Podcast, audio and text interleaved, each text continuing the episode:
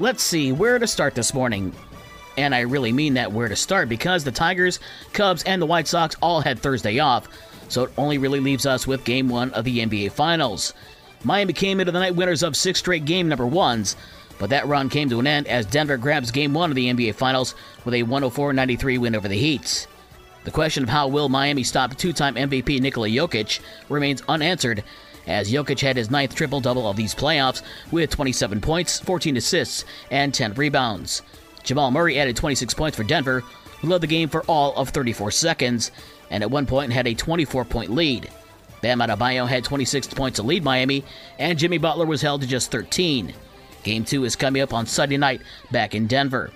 The NHL's Stanley Cup Finals begin on Saturday as the Florida Panthers take on the Vegas Golden Knights at 8 o'clock in Vegas in game number 1.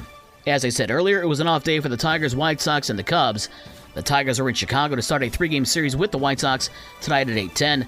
A 7:45 pregame show on Newstalk Sports 94.9 WSJM, and the Cubs visit San Diego tonight at 9:40. WNBA tonight, it's New York at Chicago at 6 o'clock. Midwest League Baseball from yesterday, Cedar Rapids beat Lansing 24 to 5. South Bend over Fort Wayne 1 0.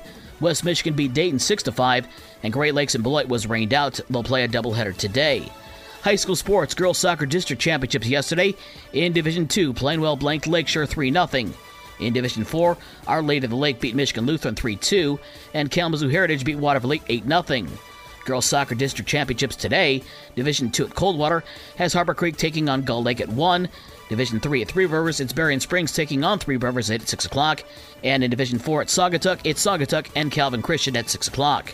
And on Saturday, the Division 1 Girls Soccer District Championship at Kalamazoo Central.